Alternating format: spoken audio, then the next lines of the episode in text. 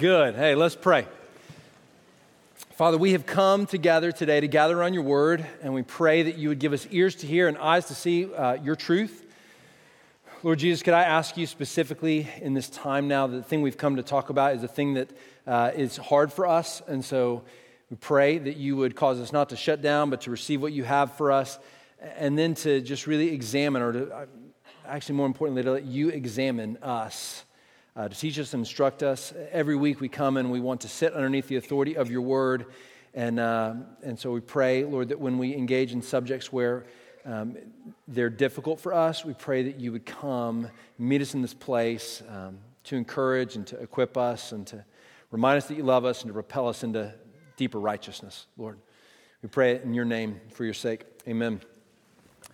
Well, as Dan said, we're kicking off a series on belonging, and at West Shore, we do believe that there are four really key activities of a disciple: worship, belong, train, multiply, so we talk about it. Now, the reason we've chosen that word belong is because we think it's different than just um, the idea of connecting. Now, you'll hear a lot of times in churches, people say, hey, we want you to be connected, right? We want you to have a sense of community. What we, the reason we chose the word belonging is we want more than just a sort of a, a base level of connecting for you as a disciple of Jesus. What we really believe and are convicted of is that followers of Jesus need a deep level of sense, a deep sense of belonging in the community of faith.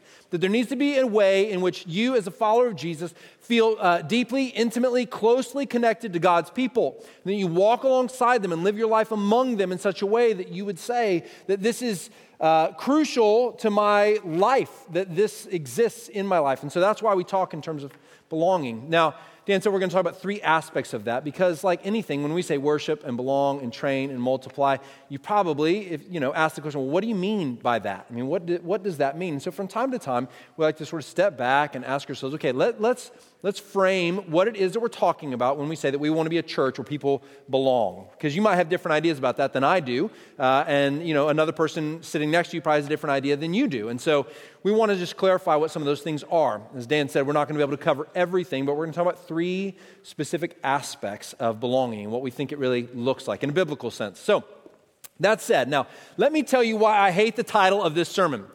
Uh, I wrote the title of this sermon, and I couldn't get around it, and I don't like it. The title of the sermon is Transformative Vulnerability. Can I tell you why I don't like it? Uh, I don't like it because it sounds to me like one of those sermons that you would hear that is really no different than a TED Talk, that is just sort of a moral therapy session, which says you need to get in a group of people with, and sit in a circle every week and cry together, and then all will be well with your life.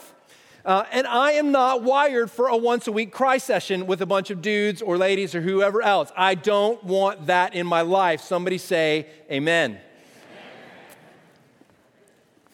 Now, I'm going to tell you why you need to get in a circle with people.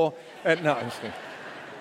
I, I, I'm not, I'm not wired to, and that's what, honestly, when I started getting engaged with church, when I started getting involved and people were like, hey, be in a small group, be in a life group, be in a group, whatever they called it, right, at the time. Being one of these groups, I thought, is that where I'm supposed to sit around and talk about my feelings? And, and like, I just have very little interest in that. Uh, and thankfully, over the years, guys have shaped my understanding of what it looks like to be a part of the Christian community. So let me tell you what I do know. I know I'm not wired for the sort of, I mean, I know that some of you think, I need a good cry every day or I haven't had a good day. Uh, to me, that sounds like a terrible day. If I cried that day, it was a bad day. Uh, not necessarily. There, I guess there's good, there are good tears. This is not my therapy session here. Let's just let's just keep moving. I thought about going down some rabbit trail. I don't need to go down. Let me tell you why. I'm, while I'm not wired for that, here's what I do know. I do know it seems to be an inescapable fact that I am wired for close relationships, that I am hardwired inside my brain, inside my emotions, inside my body. I feel hardwired to be in deep, close relationships with people. Uh, and the more I live, the more I am convinced of that. Here's what I also know, okay? In order to have those deep kind of relationships, in order to be closely connected to people, I have to be willing to be vulnerable with people. It seems like it's a must. It, it, in all my experiences, I am learning that you cannot have a close relationship with someone unless you're willing to trust that person enough to be vulnerable with them. Would you all agree with that? And yet, I find that incredibly hard. I have in myself a, a knowledge that I have a hard wiring for something, this thing called close relationships, and yet I also have in me things that make it really hard to have that thing. like an aversion to vulnerability. And there's a thousand others as well, but that, that's the one we're talking about today. That I am, I am deeply averse to sort of wanting to be vulnerable. Now, let me define that term for you. When I say the term vulnerability, here's what I mean. I mean a willingness to be honest about who I am, what I think, how I feel, and what I have done, to the degree that the person with whom I share that actually has power to hurt me with that knowledge. That's what vulnerability really means, right? Being honest about who I am, what I've done, what I think, how I feel, to the degree that the person with whom I share it actually has the power to cause me harm if they were to reveal that to someone else, if they were to bring that forward to me, or to throw it back in my face at a moment of weakness and to say, ha ha, see, you did, and and that hurts, right? So when we talk about vulnerability, that's really what, that's the, the operational definition we're working with. That idea of being open to being harmed by somebody. So I'm I'm learning that I can't have close relationships, which I'm wired for, unless I'm willing to be vulnerable, which I'm averse to. So that calls for a bit of a journey, doesn't it? It calls for me to do a bit of examination, to ask myself, okay, if I'm wired for this, but I have all these things that stand in the way of getting to what I'm wired for, why is that? What is the reason for that? What's causing that? And how do I undo that? Like, how do I figure that out? Am I truly hardwired for it, or is that, am I just mistaken? And if I am hardwired for it, then why do these things exist that prevent me from it? Now, let me say, when it calls for a journey, I don't mean, I don't mean a journey of self-inspection. Now, it's good to be introspective. It's good to spend some time in prayer before the Lord and say, okay, Lord, what's going on inside me? What's in my head? But here's what I know, friends. I've been inside my head for as long as I've known me. Uh, and the answers that I'm looking for are not in there. And so I need more than just a journey of self-understanding.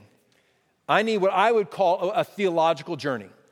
I need to understand why it is that God has made me in such a way, and why it is that theologically certain difficulties exist in sort of fulfilling and stepping into that way that I'm wired. Because here's the deal, if I just do a journey of self-understanding, here's what I'm going to uncover. I'm going to find uh, that I have a problem with vulnerability, and I'm going to, maybe, I'm going to uncover the problem behind that problem. But do you know what's behind that problem that's behind the problem? Yeah, it's another problem. And do you know what's behind that problem? It's another problem, and another problem, and another. Ultimately, we just work our way backwards, endlessly uncovering different aspects of ourselves that don't seem to line up with where we need to be, or that prevent us from accomplishing our hard wiring. So when I say we need a theological journey, here's what I mean. I want to understand God's perspective on how I'm wired and why I have difficulty walking in that wiring, because God's perspective gives me the ultimate cause of the difficulty that I have, so that I don't have to keep going back one iteration after another, after another. I'm really looking for what is theologically at the root of my difficulties with vulnerability, and therefore preventing my sense of belonging. You guys follow that? You with me? So that, that's kind of the journey I want to walk us through today. I want to I want to try and answer three questions for us pertaining to vulnerability. This idea of being vulnerable, being willing to open ourselves up to people, uh, be honest with one another. Now, let me say this, because I think that there is a uh, a, a faux form of vulnerability which actually kills real vulnerability, and I need to let you know about that, because I could stand up here and identify a couple of different answers to these questions that I'm going to ask you today. And in doing that, you might think, okay, I'm going to just go and share everything with everybody all the time.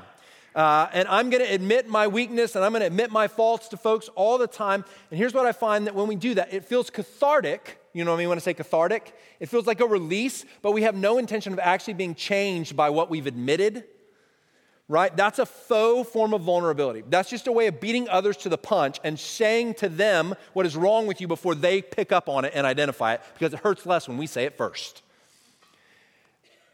And what that really does is nothing for us. A real vulnerability, a true vulnerability, presses deeper than a faux vulnerability does. It sees the real difficulty with the problems in us. It acknowledges them first before God. And secondly, it acknowledges them before the people that God brings into our life with whom we should share those things, right? It would be inappropriate for me to get up here and just unveil to you all all the difficulties in my life. That probably would not be real helpful to you, and it definitely would not be helpful to me, right? And that's a form of vulnerability that is more about me and not about really uh, seeing God at work. And so I want to just sort of identify that. We're looking for something a little different than that faux form of vulnerability. So here's the three questions I want to see if we can't answer today. And we'll spend a few minutes thinking about each of them. The first is this.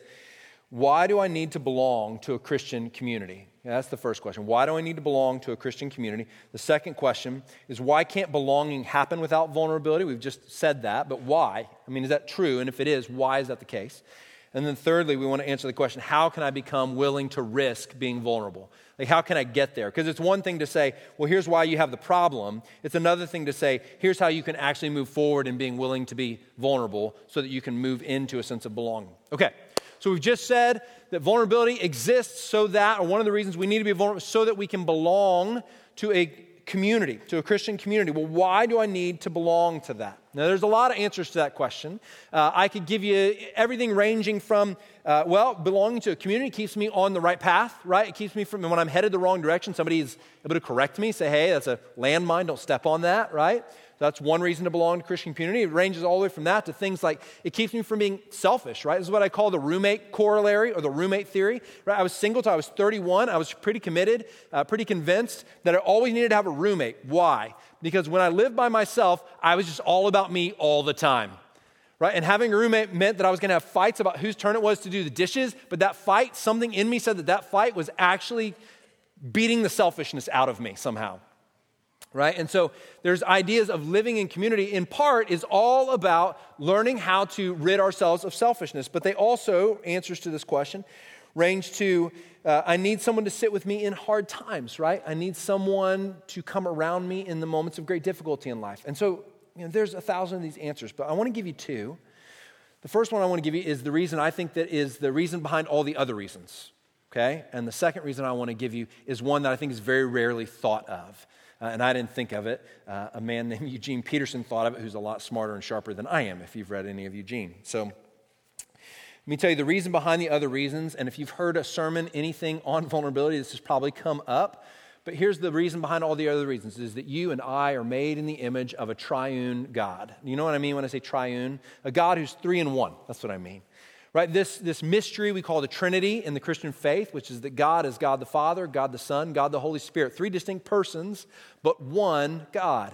And because we're made in His image, there is something in us that is hardwired, as we said, for community. The reason people use that phrase, oh, we're hardwired for relationships, is this, this exact fact, this exact reason. This is what stands behind them all. Look at Genesis one, uh, verse twenty-six. We'll put it up on the screens for you.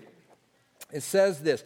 Uh, after creating all the world, uh, everything in it. And by the way, when you read the Genesis account of creation, one of the interesting things to do is to read it through the lens of God creating uh, the world to put human beings in it as the pinnacle of His creation. I had a seminary professor who illustrated it beautifully, I thought, when he said that when you read Genesis one and Genesis two about God creating the world and then creating human beings, one of the things you need to recognize is that God treasures human beings and is going to place them in the world, but before He does so, He creates a really perfect nest into which He can put them. So when He's creating the seas and the sky and the stars and the mountains, when He's creating all that He creates, He's creating it as a nest of sorts, right, into which He can place His people. After doing all of that nesting, in Genesis one twenty-six, we hear this. Then God said, let us make man in our image, after our likeness. Now, there's a lot that can be unpacked from that. There's two things in particular that are really valuable for us today. Did you notice the plural in that sentence? Let us make man in our image. Okay, this is not God the Father saying, let me make man in my image. He's saying, let us do it. In other words, there's more than who there. There's more than one there. There's God the Father, God the Son, God the Holy Spirit, all participating in creation. All participating in the making of human beings. Now, that's the first thing that's important. The second thing is that He says, let us make them in our image, in our likeness. Now, you know what that is? That's a mission statement of sorts for human beings, because what God is essentially saying is the purpose of these beings which we're going to create is going to be to reflect our likeness, to look like us, to make to, to be a mirror, so to speak, for all of creation when it looks at human beings, to bear our image. Above all other things, you and I as human beings bear the image of God. Now, when's the last time you were out in the mountains looking up at the stars? Anybody been there recently? When you are out there and you see the stars, and I'm not talking about in the city. I'm talking about like when you get out and it's dark, right? And the sun goes down and you see, it just feels like endless, a sea of stars above you, right? Or you're you're staring at the mountain like, like that experience. If you've ever been to Yosemite, right? Yosemite, one of my favorite places on earth, out in California. There's a there's a part of the drive when you come down in Yosemite and you come down out of the high country and you're exiting the high country and coming around a bend to come into the low country, down into Muir Woods, down into the valley, right? Muir Valley. Uh, you're coming around and there is one turn that you make. You know, it's a bunch of switchbacks because you're getting from high elevation to low elevation. And there's a moment when you come around one turn where the entire valley opens up in front of you, and you see El Capitan in front of you and Half Dome, these granite monoliths that are thousands of feet high. And and just, I'm talking about redwoods that are that are hundreds of feet high. And you come when you come around that bend, it is hard to keep the car on the road. It's so astounding. The heavens declare the glory of God, Psalm nineteen says. And they do. They shout the fact that there is a creator, a maker with purpose and intention and design. And yet above all of those things that you and I marvel at because they're astounding, you are the most marvelous because you bear the image of God in a way that no other thing in all creation does. Just, just think on that for, for a moment. That you, I mean, honestly, piddly little you, right? You bear the image of the divine in a way that no other thing does. So when God says in Genesis one twenty-six, let us make man in our image, what he's saying is they are going to reflect what we are like in a way that nothing else will. That's our job, so to speak, to do that. And if God exists as three in one, then you and I exist to reflect that among other things, right? We exist to reflect the three in oneness of God. Well, I can't do that alone, so who do I need to be able to do that? I need you, and you need me. There needs to be a sense of belonging in us because, because the reason we step into belonging within a Christian community is because we have a job of reflecting God's likeness, and the only way to do that when God is three in one is to live in community, in belonging with other people, in deep and close connectedness. You guys follow me? So that's the theolog- that's the ultimate theological reason why you are hardwired, why you feel desire to be connected to other people. That's the reason right there. Because God made you and said, I'm three in one, and I want you to look like me. Okay? Now, let's talk about the reason that is rarely thought of. Uh, in his book, A Long Obedience in the Same Direction, uh, Eugene Peterson, that's a great title, by the way, isn't it? He's talking about what it looks like to follow Jesus. The whole book, is it's a short one, but it's a great read. It's a commentary on the Songs of Ascent, uh, which were the songs that the Jewish people would sing. It's, it's in the middle hundreds of the Psalms when you read them. These are songs that the Jewish people would sing when they would make their way from wherever they lived into Jerusalem, uh, which was higher in elevation, so they were ascending, the Psalms of Ascent. They would sing these on their way to worship God with God's people. So they're they're... moving towards the chief communal act of their entire year, the High Holy Days, the Day of Atonement, where they're going to come together and offer sacrifices and praise God together, where they've been living scattered all year long, and now they're coming together in community to worship God and offer sacrifices. And Psalm one thirty-three says this, behold how good and pleasing it is when brothers dwell in unity. He goes on to compare it to the anointing that runs down the high priest's beard, the oil on the beard of Aaron, and then he goes on to compare community, belonging, to uh, the dew that refreshes the mountains. He's just using poetic imagery to talk about how important the sense of belonging is. And Eugene says this, commenting on this psalm, and I thought it was brilliant. He says, we can no more be a Christian and have nothing to do with the church than be a person and not be in a family. So the question is not, am I going to be a part of a community of faith, but how am I going to live in this community of faith? Now get that, because here's what Eugene is saying. The second reason I would say you need to be a part of a Christian community, of a deep connectedness within a church body. The reason is that you don't have a choice, really. You don't choose when you come to Jesus whether or not you also want to become part of his family. You just are. When you come in, when you come to Christ, you come to Christ's people as well. There's just no way around it. You may want one and not the other, but you can't have it. And so Eugene is saying something which I think is really brilliant. He's saying, look, the question is not whether or not you're going to be a part of this thing called the body of Christ, whether you're going to be a part of the family of God. The question is just how well are you going to do it? Now that helps me because I'm kind of a mission-driven kind of a person where I know like if I don't need to do something, then I'll just leave it beside and go on and do other things that I know I need to do. But the second I know that something is required of me or that's critical, mission critical, the second I know that reality, then I don't just want to do it halfway, I want to do it well. Anybody with me? Anybody like that, right? So the question is not, honestly, you don't get a choice of whether or not you belong to the people of God. You can just do a really good job or a really poor job of living that out. That's that's the reality. That helps me because it makes me go, I want to do a great job of living out that reality. So those are two reasons why we need to belong to a Christian community. Now, like I said, there's a thousand others. Those are just the two I wanted to comment on today. But let's move to question number two, okay?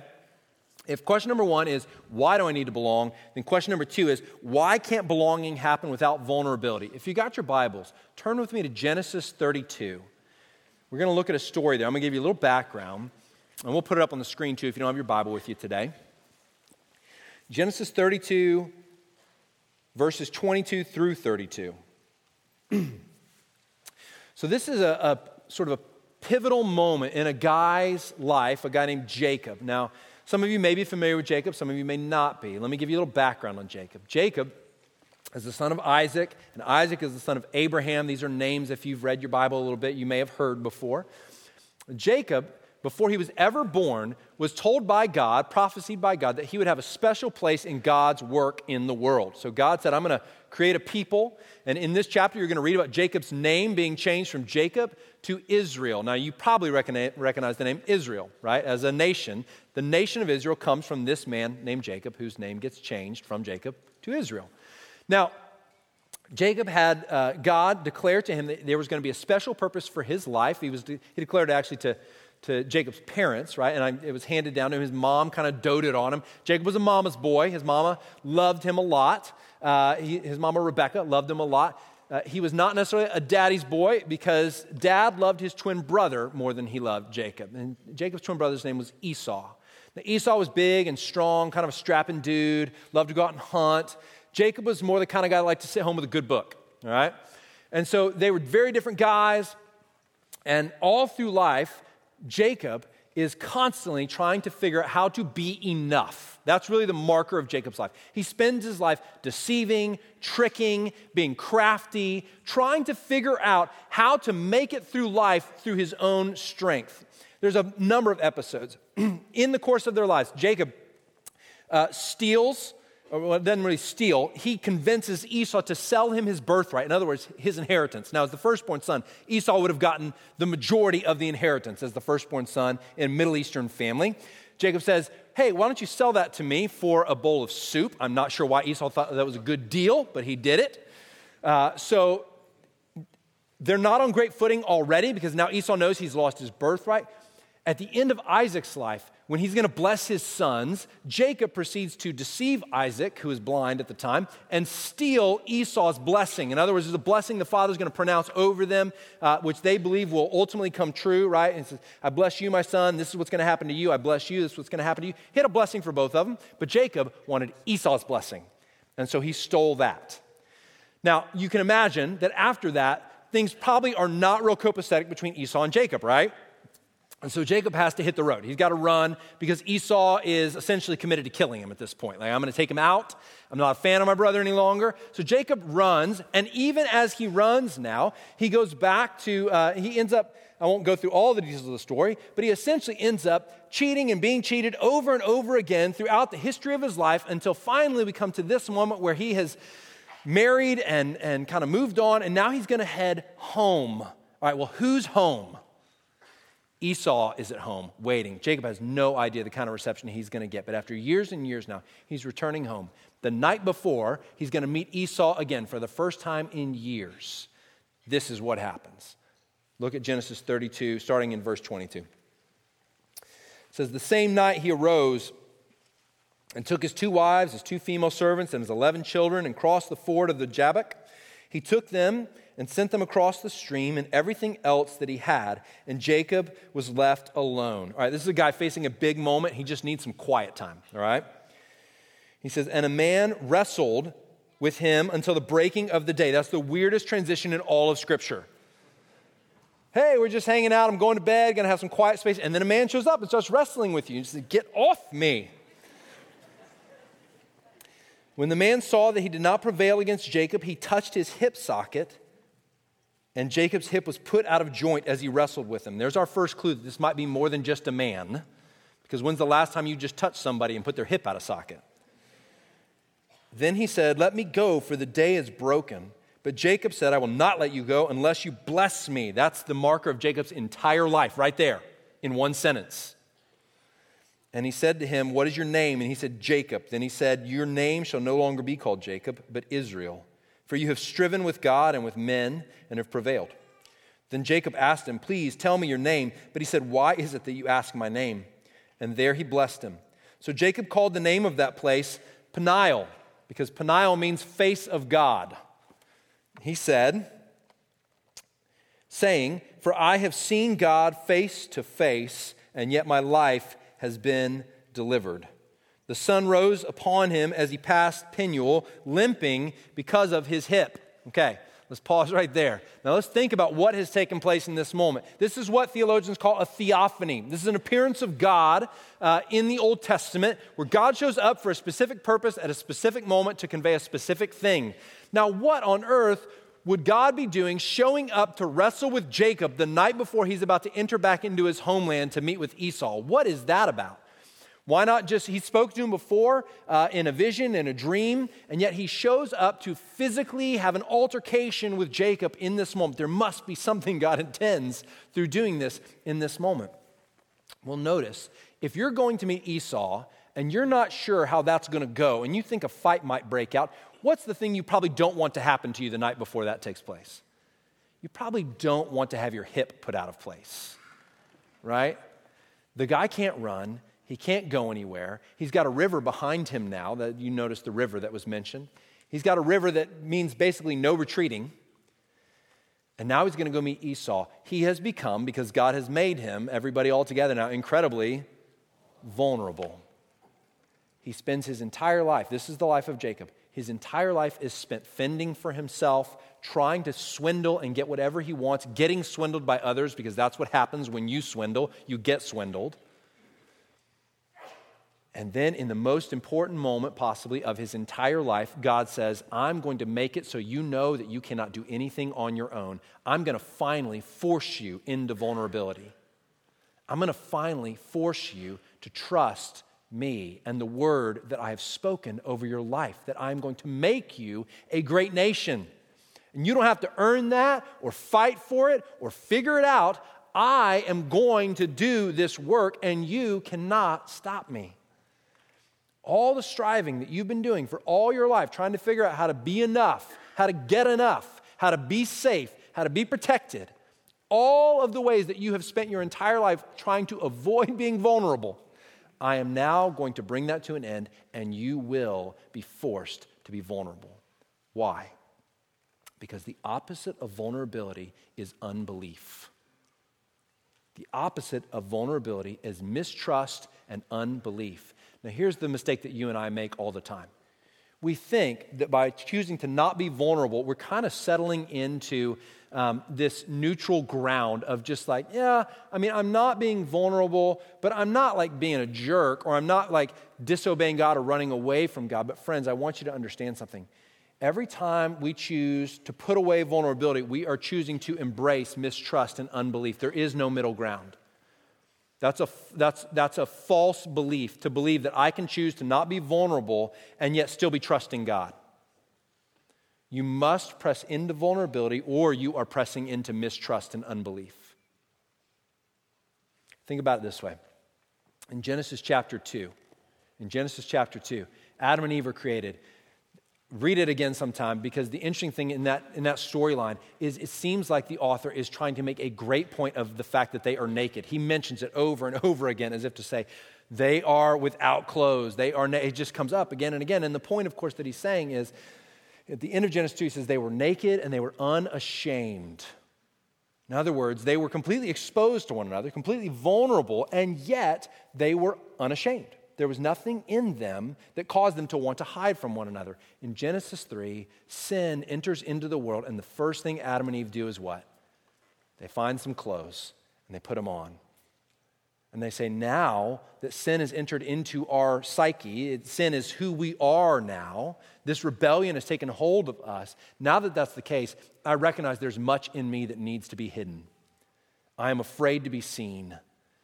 And so I'm going to put on clothes to hide myself. It's, it's obviously a symbolic representation physically of what has happened spiritually. They hide from God and they hide from one another. The second sin enters their world. So when you think about vulnerability this way, maybe it will help you to think like this. Every time you choose vulnerability, you are pushing back the effects of the fall. You are pushing back the effects of sin because you are choosing to press into faith and belief and trust rather than mistrust and unbelief.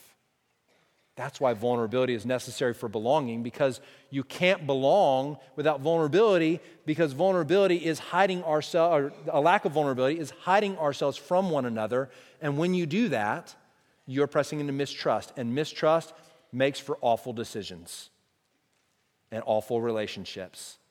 Have you ever met anyone who doesn't trust anyone? Do they have great relationships? Probably not. That might be, that might be you. I don't say that as a harsh word, but just to highlight a reality that unless we're willing to choose to be vulnerable, we can't have the type of belonging that we're designed for, because our whole life, like Jacob's whole life, gets marked by mistrust and unbelief of God and of others.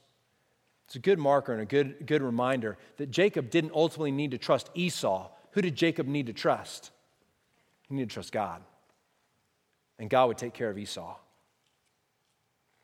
Last question we said is this. I mean, it's, it's all well and good, right? To say, hey, we need to be vulnerable uh, in order to belong. We need to belong. That's great. But the question I always ask at the end of these things is, well, how?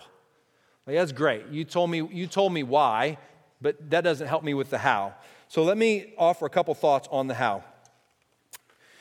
How can I be willing to risk vulnerability? Anybody familiar with the name Brené Brown? And they may be familiar to you. She's become somewhat popular because she has started to speak about this subject, vulnerability. I think her TED Talk on vulnerability has something like twenty-six million. I'm probably underselling it, but it's somewhere like twenty-six million people have looked at this thing. I was watching Brené's TED Talk just as a kind of refresh myself and think through some of her thoughts. And here's what's interesting about what Brené has to say. Brené is a researcher, uh, and she's been researching vulnerability for years, essentially to come to some conclusions that you can get if you read the Bible one time. Uh, which is so interesting to me. So she spent ten years researching vulnerability, interviewing all numbers and sorts of people, and she has kind of, this TED Talk really, I mean, launched like everybody. Uh, it may not be your thing, but she is well-known, travels around and speaks everywhere about why vulnerability is necessary. And essentially, she's saying what I'm saying to you today. She's She would say, uh, in all of her research, in all this sociological and psychological research, she identifies that we are indeed hardwired, she says neuro, uh, neurobiologically wired, uh, for connecting, for being connected to people. That's what the Bible tells us. We're hardwired to be re- in relationship with people. So she says the neurobiology backs that reality up, right? She says, okay, yeah, absolutely, totally agree. And the next thing she says is vulnerability is absolutely necessary in order to have that, okay? Good, I'm, I'm on the same page with you, Brené. But then she does something that I found to be kind of unhelpful, and it's really essentially a circular type of reasoning where at the end of the day, she doesn't tell us how. Okay, I need vulnerability in order to be connected. I'm hardwired for connecting. Tell me how I can choose to be more vulnerable. And her only answer that she gives is you need to just believe that you're enough. She says the people that seem to be able to have a strong sense of belonging are people who believe that they are enough. Now, Some, for some of you, that may like ring a bell. I mean, that may hit you and you go, yes, that's good. I need to believe that I'm enough. But friends, here's the problem. I've spent my entire life trying to believe I'm enough, and I've never quite gotten there. So how do I do that? How, do, how am I supposed to just start believing that I'm enough? I don't get it. Like you tell me, believe you're enough. Oh, okay. Got it, done, right? That's really hard. So how do I do that? Now, here's the interesting thing. I think Brené, ultimately, that's the only answer she offers. And that's literally how she closes her TED Talk. She says, you need to believe that you're enough. And I think to myself, well, that was thoroughly disappointing. Because at the end of it, I want to believe if she had more time, she would have gone further, right? So maybe, I don't know. I don't know Brené. But at the end of the day, I think, I, I, my suspicion is that the reason that's where she lands and the only answer she gives is because she reverses something early in her talk that needs to be unreversed. She says that vulnerability is the core of shame. I want you to think about that for a second. In what way is vulnerability the core of shame? What she's saying is, in essence, now I believe that I can choose to be vulnerable, and it can, and somebody could shame me for something I've said when I'm vulnerable, but that doesn't make vulnerability the core of shame. Shame is the core reason we choose to not be vulnerable. See, she's reversed it, and there's a reason she's reversed it, I think, and it's because there's a philosophy in the world that says that all human beings are really good at their core. And if they're really good at their core, then I can't say that shame is the reason we don't want to be vulnerable, because that's to say that people have something to be ashamed of. I have to say vulnerability is at the core of shame, because then I can say that shame is being foisted upon you by someone outside of you. But the Bible tells us this. When sin entered the world, we were all born into it. Therefore, we have something to be ashamed of, because at our core, we are not righteous or good. We are wicked and rebellion, in rebellion against God. And if that's the case, then I am deeply shameful. I'm covered in it. And the reason I don't want to be vulnerable is because I don't want all the things that I am ashamed of to be revealed, right? That's really why I have a struggle with vulnerability. It's not because somebody else foisted an idea of shame on me. It's because I know deep within that I am truly and sincerely shameful. Now, the question I asked is this: how can I be willing to become vulnerable? The answer is probably what you would expect. It's simple. It's not complex, because I want you to think about this, right? Genesis two, Adam and Eve created, completely vulnerable, naked and unashamed. Genesis three, sin enters the world. They clothe themselves. And by the way, in his infinite mercy, God gives them even better clothes. He says, let me give you better clothes than the ones you've put on yourself, because I now recognize that you are going to be afraid to be vulnerable, and so I'm going to give you a type of clothing while I work out how I'm going to resolve all of this difficulty that you've just created. I'm going to allow you to clothe yourselves and to and even to do some hiding, in a sense, for a time, right? So he says those clothing in Genesis three really represent like the clothing of shame, right? They exist, they those clothing exist that Adam and Eve get because they are ashamed, because they have become something shameful by choosing sin. But listen to what Revelation chapter three, verse five says. Speaking about God's people, it says, to the one who conquers, conquers by the blood of the Lamb, to the one who conquers, uh, the one who conquers will be clothed in what? White garments. And I will never blot his name from the book of life. In other words, what he is telling us, what the writer of Revelation is telling us, is that when you come to Jesus, you exchange the clothes of shame and guilt for the clothes of righteousness. You become clothed in the righteousness of Jesus. Something in you changes at the most fundamental level when you become a follower of Jesus, because he gives you his righteousness and he takes your sin. And so that shame that was there that prevented you from being vulnerable has now been taken away. It's not to say that you are always perfectly righteous and always make perfect decisions, but at your very core, you are no longer what you were. And if you want to be, friends, if you want to be willing to be vulnerable, the only way to do that is to have the shame that you were born with removed. And the only way for that shame to be removed is how? The blood of Jesus, to be clothed in his righteousness. Exchange the clothes of shame for the clothes of righteousness that Jesus has to give. When you believe the gospel, it transforms you. And that transformation can make you willing to be vulnerable. Now, that's a little... That's that's that's an idea that you have to grapple with and wrestle with. It's the gospel itself, right? The gospel is what makes you willing to be vulnerable and believing that. But how do I believe it? How do I step? How do I actually appropriate that belief into my life? Can I give you a couple things? Because I'm the kind of guy that likes really practical. Like I don't I don't want you to just tell me like be, believe this. I know that's true. Believe it, and it will transform you. It does. But how do I go about every day bringing that belief further into my life so that I'm not just sort of trying to think it up here. Like, what do I do down here to, to appropriate that belief into my life? I'm going to give you three things. They're not going to be surprising. They are not genius, all right? They are simple. Number one, read your Bible every stinking day, all right? Because the Bible is the story of God doing exactly what we just talked about. And if you want to be, you need to be saturated in it so that you are reminded who you are, because the world will tell you a very different story every day. You are putting on armor around the reality of the truth that you are righteous in Christ before you go out and have the world beat up on that armor every day, and they will.